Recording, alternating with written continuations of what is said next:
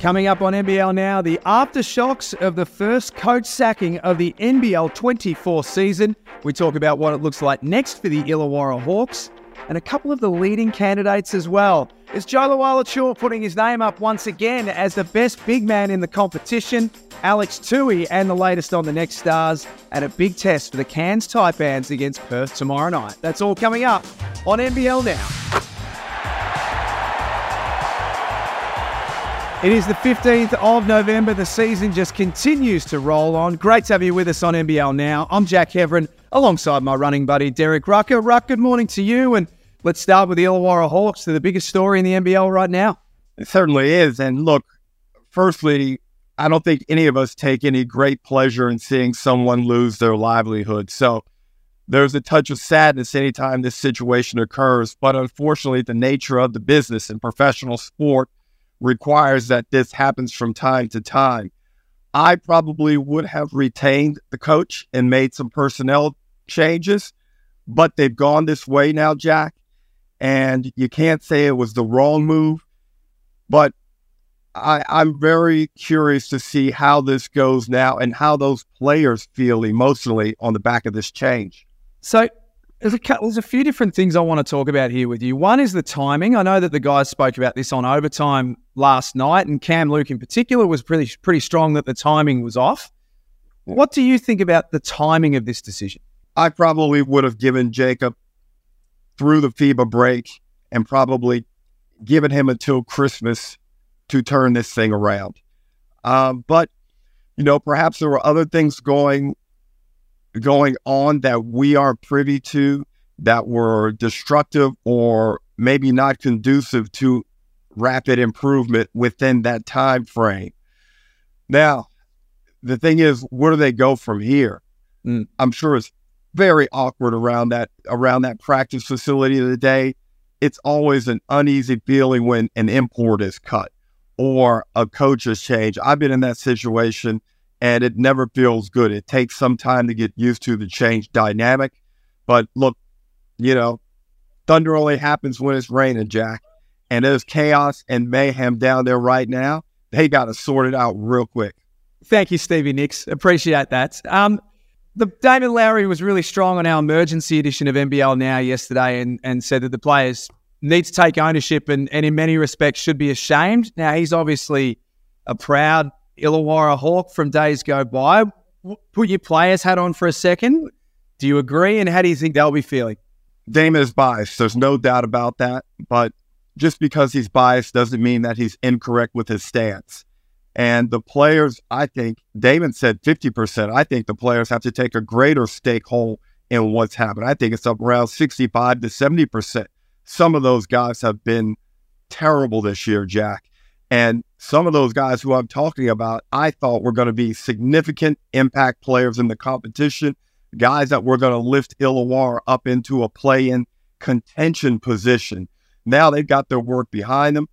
And look, I get it. Like as a player, sometimes your rhythm is thrown off. You're not vibing with the coach.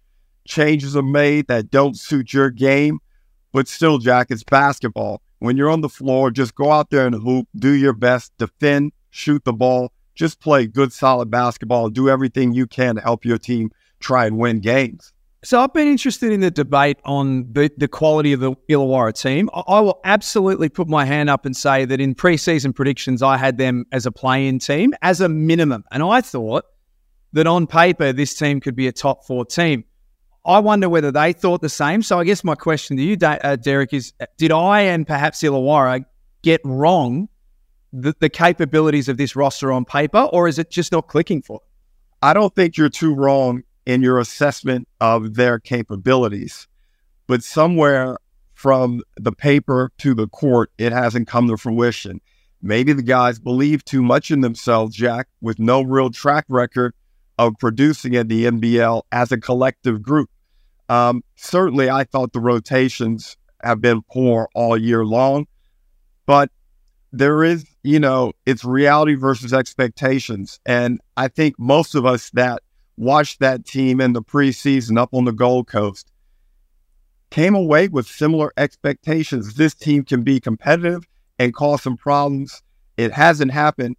And realistically, I have them at zero quality wins this year. Zero quality wins. And that's tough. Lastly, is that what happens next? So Justin Tatum will take over this team in the short term. Um, there are names already being thrown around. Brian Goorjian appears to be a no. It it seems to be a pretty consistent message from Goorj he wants to focus on the Boomers team and just stay with that for now. Trevor Gleeson hasn't said no, but does this does this feel like a Trevor Gleeson job to you, Ruck? Let's be real. It's the worst job in the NBL to take on as a coach. I would think that it's more along the lines of a first time coach. But then if you're the Hawks, you have to be really careful with your analysis and evaluation of that potential candidate. Is he somebody that can stick in here for the long run? They need someone to fit like Adam Forde fits in Cairns. That's what they need. I understand the alternative going after a Gleeson, going after a Goorjian, going after a Joey Wright. Hell, I'd even revisit Rob Beveridge and see if he'd like to come back.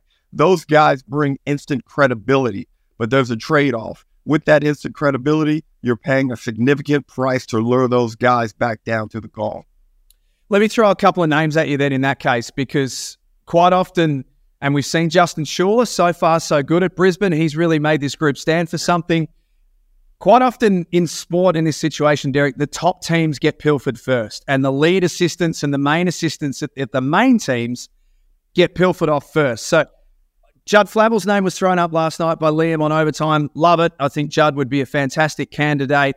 I want to throw a couple else, a couple of others at you as well. One is Jacob Chance, who's worked under both Trevor Gleeson, Scott Roth in Tasmania, and now Dean Vickerman at Melbourne United. Like his his credentials stack up as a young coach in this league. Another I want to throw at you that should be strongly considered is Fleur McIntyre. She's worked under Chase Buford. She's won two titles as a lead assistant coach. She's now, you know, the the the number one voice for Mahmoud Abdel Fattah. There's just a couple of local candidates that I think would be worth looking at. What about you? Jack, I hadn't even thought about Flora McIntyre, but what a great option she would be. I don't know how easy it would be to pull her away from the Kings um, over the long haul. I think she was offered a position in the WNBL last season and she didn't opt to take it. Um, but if we're going down that path, uh, there's Tracy York out there. Tracy York was Joey Wright's assistant for a long time. And, you know, when you're looking, when you're the Hawks, as I said, okay, you may have to think outside the box. And perhaps you do try and pull a Fleur McIntyre. She's won back to back championships as an assistant coach. And we see on Sundays her input down there in that Sydney Kings uh, huddle in the way, and she does development work. She covers a lot of a lot of pages in the book of coaching. So, I mean, that's that's one you caught me off guard with, but a very good one. And I, the last thing on this, uh, the temptation I think is always to look overseas straight away we've got some great candidates in this country. So I, would implore Illawarra to look locally. Not saying don't look internationally, but look locally as well. 100%. Let's, you know, let's, certain clubs can do that. They have the power, they have the resources. The Sydney Kings have their formula down, they know how they want to do it. But just because they're winning championships doesn't mean you can extrapolate what they do to your program and it's going to work. Go local Illawarra and make it happen. Couple of other things I want to hit you with, Ruck. Joe yep. Lila now back in the league, looks to be back to full fitness, averaging 17 and a half points a game, fifth in the competition for rebounds. He's one of the leading shot blockers. Melbourne are five and one with JLA in the lineup this year. The debate around the best big man in the competition, does he now belong in that discussion? Well, I've always had confidence in his abilities going back to when he just started to pierce into that Melbourne United lineup a few years ago. He had a bad night against Perth. We talked about it last week right here on this show, but he came back strong 10 of 16 from the field, 26 points, 11 boards, two block shots. And I like the fact he didn't get himself in foul trouble. Mm. He was able to stay on the floor. He recognized the moment and he delivered. And Jack, I think that may have been his finest performance as a Melbourne United player, given the context. So that's a yes. He's in the conversation? Big time big time. I don't know who can go with him when he's on top of his game. I thought Sarr and Pinder did a good job against him, on that Monday night game. But I think as we analyze what he's done over this season, that maybe, that maybe was just an outlier, Jack. Tomorrow night, we start the round with a Thursday night doubleheader. I love this. Per, uh, New Zealand take on Tasmania at the Silver Dome first up. And then it's Perth versus Cairns, Ruck. Now, Cairns Taipans fans say that they're not getting a lot of love this season. So here's their opportunity. Here's their moment. They're four and four against a Perth team who are resurgent. This is an enormous test for the Taipans tomorrow night. It is. And I think that they get a lot of credit from the media. I think everyone respects what they do. We love the passion they play with. Part of their problem, Jack, is they can't they can't get a full lineup out there. They can't stay healthy. It's this, it's that. You know, Bobby Clinton was out last week, and they could never get the continuity with their lineups to to allow us to evaluate what they can do as a full strength team. I think personally, if you have a full strength Cairns and you have a full strength Perth, the Taipans are the better team. That's my opinion. There's not much in it, but I just think Cairns are slightly better fully equipped. Now, how do they handle Perth right now? Perth are hot. They're cooking. Somebody better get on Bryce Cotton. Tahjere McCall, that is your that is your duty. And please, please stop fouling Bryce when he shoots three or shots. We've been saying this for how long?